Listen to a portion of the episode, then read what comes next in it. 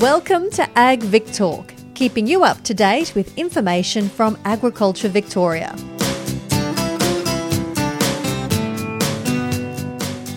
A bushfire is an extremely stressful event for farmers. Often they are left with damaged or destroyed fencing and infrastructure, burnt pastures, and arguably most painful of all, the devastating loss of livestock.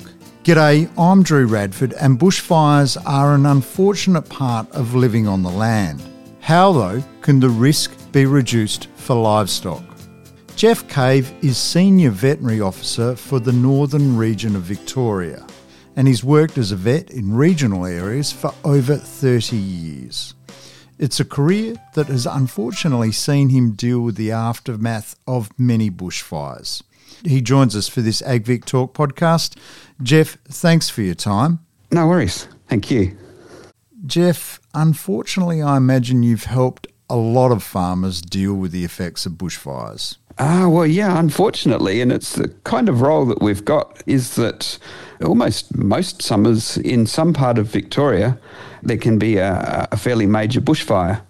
And there have certainly been some that really stand out um, above some of the others.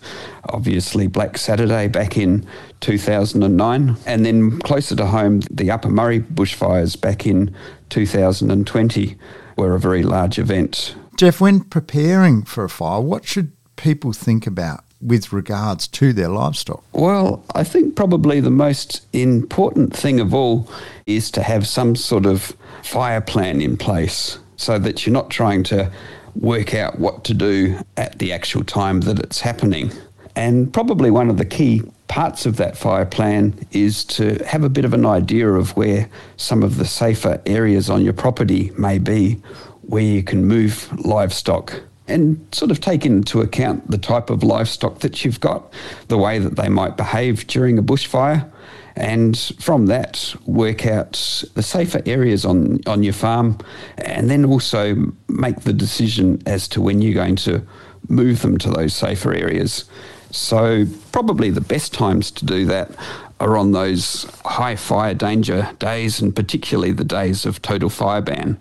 They are the days to be looking at moving your stock into a safer place. So, Jeff, in terms of that sort of safer place, what sort of areas should people be thinking of? Well, on every property, there are going to be safer areas than others. And some of the areas that you could think of as being lower risk, uh, say, if you've got a ploughed paddock, so a paddock that doesn't have any vegetation that could burn, bared out paddocks as well, particularly if you've got a well marked fire break around them, and that can be like a ploughed area. One of the things actually that we found during the Upper Murray fires was that if there were any paddocks that had, say, green summer crops, it was really quite noticeable that those became quite safe paddocks because obviously green feed doesn't burn all that easily. And then one of the other considerations could be, say, to use stockyards. But I think it's important to remember that the stockyards need to be also have a, a good fire break around them. They need to be well defended and ideally they need to have some sort of sprinkler system in place because I guess one of the natures of a total fire ban day is that often it comes with very hot conditions as well. Another important thing with those low risk paddocks or low risk areas is that they've got plenty of drinking water available because it's possible that you'll need to keep the stock in them for some time on a fairly hot day. I reckon on occasions also dams or swamps can also provide another option. Animals are quite intuitive. They're going to try and get away from the flames, I would assume. But sometimes people have a gut reaction to open gates. I can imagine that can actually create an even bigger problem. Yeah, potentially. And I guess if you think about what it's like on the time of a bushfire, well, visibility really drops off. There are emergency vehicles moving around and other vehicles doing things that they don't normally do. So having stock out on a road, say, becomes potentially quite a hazard. But one of the experiences that we had with the Upper Murray fires was that a very large proportion of the land up there was burnt. There were unfortunately quite a number of stock that were burnt during those fires, but it was also amazing to see how many stock had been able to get by without being burnt. cattle and horses in particular are very good at finding a safe place during a fire. Um, and sometimes it can be quite surprising how they can get away and not get burnt during a bushfire. So I think it's more important to try and identify safe places within your property rather than having the temptation of just opening up your gates and letting them go for it because that could potentially create a larger hazard. And I think most importantly of all, to try and do that before you get to the point of actually having a bushfire approaching because when a fire is approaching and you're in the process of trying to move stock, that's when things can become really dangerous. And unfortunately, during Black Saturday, there are a number of instances where people unfortunately perished trying to save their stock as a bushfire was approaching. Jeff, a loss of human life is obviously the most tragic outcome of all, so that's great advice to act early. What though if you've put your stock in a safe place, but they still end up with burns from the fire? What do farmers need to consider? Well, unfortunately, and in a lot of cases, there's the need to euthanise those injured livestock, those which are so severely burnt that they're not going to survive, and where it would be inhumane to keep them alive. And yeah, there are people like myself and other members of Agriculture Victoria, our animal health and welfare staff, who've got that background experience and training and competency to assist with that process. Unfortunately, what happens sometimes after a bushfire is that access into a fire ground can become quite limited.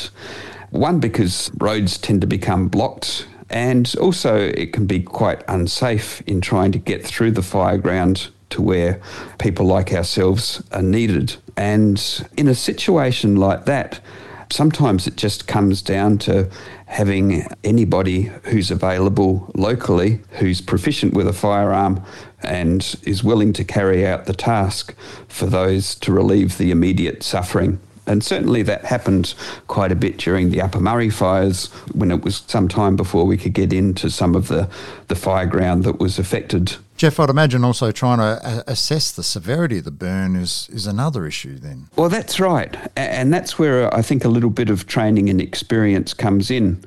I think that when animals have been badly burnt, it's fairly obvious to probably to most people that the animal isn't going to survive and that the most humane thing to do for it is to euthanize it. But then there are also often a fair number of animals that are burnt, but it's not quite as obvious as to what their ultimate fate should be. And that's where veterinary advice needs to come in. And once again, our Agriculture Victoria animal health and welfare staff are in a good position to do this. Also, your local veterinarian would be in a good position to, to do those kinds of stock assessments to give a, a good, accurate prognosis of what should happen with the animal. One of the things that I've found over the years with dealing with bushfires and I think the reason for it is that for most property owners, a bushfire is often a, a once in a generational event.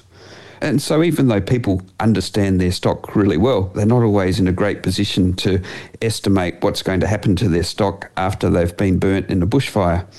And one of the things that I've found consistently is that people may underestimate the severity of the impact that the burns are going to have on the animal. And I think it's probably worth considering the fact that day one after a fire is probably the best that the animal's going to look for some time. After day one, there is kind of tissue damage which steadily gets worse. There's secondary infection that starts to set in, and an animal's condition will always get worse before it gets better after a fire. And I think a really good analogy is if you think about burns patients and how long they take to get better. In some ways, it's similar with animals as well. They always get worse before they get better. Well, Jeff, in regards to getting worse before they get better, then, so what are some of the lasting impacts in livestock exposed to bushfires? So, if the animal hasn't been severely burnt to begin with, I guess you could say some of the more minor burns that can cause a lasting impact are one, damage to their hooves, and secondly, damage to their teats. What hap- often happens immediately after a fire is that you've got, say, cattle which have successfully managed to avoid the fire, but then they're forced to walk back onto the fire ground straight after the fire And when that happens, the ground's still hot and that can cause damage to their hooves. If it's really hot, it'll damage their hooves so badly to the point that their hooves will shell off. And that happens about a day or so after they get burnt. If it's not quite so bad, the structures of their hooves still get damaged, and the lasting impact of that is that the animal will kind of have a chronically weakened, damaged hoof, which never becomes completely right, and so the animal is always a little bit unsound. The other lasting impact that we will sometimes see is that for female animals, the tips of their teats can get burnt because, as you'd appreciate, the tips of the teats of an animal are quite an exposed area and quite a sensitive area. And when that happens, they'll kind of get over it in the short term. But the problem is, if the tips of their teats have been burnt, it'll either damage their teat, and so they might become more prone to infections, things like mastitis. And the other thing is that um, the teats have got the potential of, of sealing over, which means that the animal won't be able to feed its, its offspring. And so then, six, nine months down the track, you find that you've got an animal that's not able to feed its offspring. What about nutrition? What do farmers need to be thinking about and planning in terms of making sure there's fodder available post a fire? Because there's obviously not going to be much on the ground, if any. No, well, that's right. Because um, when, a, when a bushfire goes through, it's almost like an instant drought on their property. And sometimes they won't only lose their pastures, they'll lose their store fodder as well. And as a result of that, there's this kind of need for a source of emergency fodder. Unfortunately, often in a large fire event, donated fodder becomes available. And it's fantastic that um, producers in the non affected areas are willing to, to donate that. I guess one of the problems is that that fodder is not always kind of top quality, and sometimes it can come with the problem of bringing in new weeds to a property. I guess some of the ways of pre planning for that one is that some producers will try and put their fodder supplies in more than one location. I guess with the idea that if one burns, they go with the hope that the other won't, so that at least they're left with some sort of fodder afterwards that emergency fodder, it really is only there as a kind of a, a short term thing to help them make decisions of what to do next. And so, after a fire's gone through and the producers lost their pastures and possibly lost their stored fodder, they may have to bring in supplementary feed. They may have to send their animals off for agistment, or they may need to sell them and all of those come with their own set of advantages and disadvantages. So I guess if there's a little bit of pre planning before the emergency event, sometimes that can help in making that difficult decision a little bit easier. In terms of water, Jeff, what do people need to be considering? One important thing is that they need to be sure that their animals have still got access to clean water. And so, ideally, if they've got a gravity fed system or a diesel pumped reticulated system, that'll work perfectly, so long as they, they, they don't have um, relying on poly pipe, because obviously that'll melt after a fire, infrastructure can be damaged. And so sometimes um, natural water sources like dams can be a good option although our, experience in the Upper Murray was that dams became contaminated quite quickly with runoff immediately after rain. And so I guess the other thing is that sometimes with the loss of fencing, there's going to be the need to kind of have emergency fencing where the water supply is, or at least have a way of, of pumping water to the locations where the stock are and the stock are fenced in. Jeff, where can farmers seek support when livestock and property has been affected by fire? Well, I think immediately after a fire, that initial support can either come from groups like Agriculture Victoria's animal health and welfare staff or your local vet. And if you decide to nurse burnt stock, and that can be quite a difficult process, but if that decision's been made, then there's going to be ongoing support to help nurse those burnt stock through. After that, through the recovery process, Agriculture Victoria can certainly provide advice with things like feed budgeting, farm recovery, but advice can also come from a, a range of other sources. The other thing is that outside groups like BlazeAid can also provide support. And I don't think that producers should feel bad about accepting their assistance because it will save quite a bit of work having those outside groups helping. Another thing that um, producers have often said is that talking to other farmers who have been through a similar experience themselves before and how they went about their recovery process can be very useful to them because at least then they're talking to somebody who's walked through it in their own shoes. It's somebody who they can relate to even though it, it can be a, a really disastrous event, sometimes I guess having a fire go through actually provides an opportunity to relook at how your farm is designed, how it's set up. Think about where fences should ideally go and where yards should ideally be. It's almost an event that forces those decisions to happen. At the start of our conversation, you talked about the importance of plans.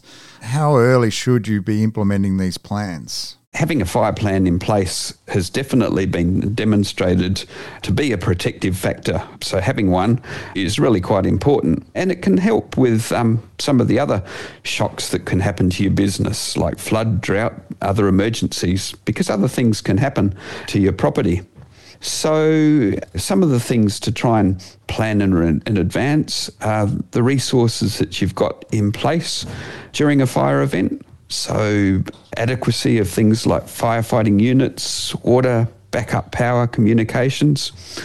Also, having insurance in place will help facilitate recovery after a fire. I guess there's always kind of the temptation to try and do it all with a rush in the fire season, particularly if it's leading up to, say, um, a bad week for fires. But if it's possible to try and fit that in with your farm calendar, then you can come into the fire season relatively well prepared without having to do it in a rush. And then, as I mentioned to begin with, having your bushfire plan, firstly, enacting it on those days of high fire danger and total fire ban. And then, secondly, when the worst happens and if a, f- a fire is actually approaching your property. Meat and Livestock Australia have been conducting a study into the bushfire implications for livestock wellbeing, and they've been putting together a manual for producers that could be quite a useful resource as well. Dr. Jeff Cave, Acting Senior Veterinary Officer for the Northern Region for Agriculture Victoria. A wealth of experience, knowledge, and insight there. And thank you for taking the time and sharing that with us on this AgVic Talk podcast. No worries. Thank you. Thank you for listening to AgVic Talk. For more episodes in this series, find us and follow us wherever you get your podcasts. We would love to hear your feedback, so please leave a comment or rating and share this series with your friends and family.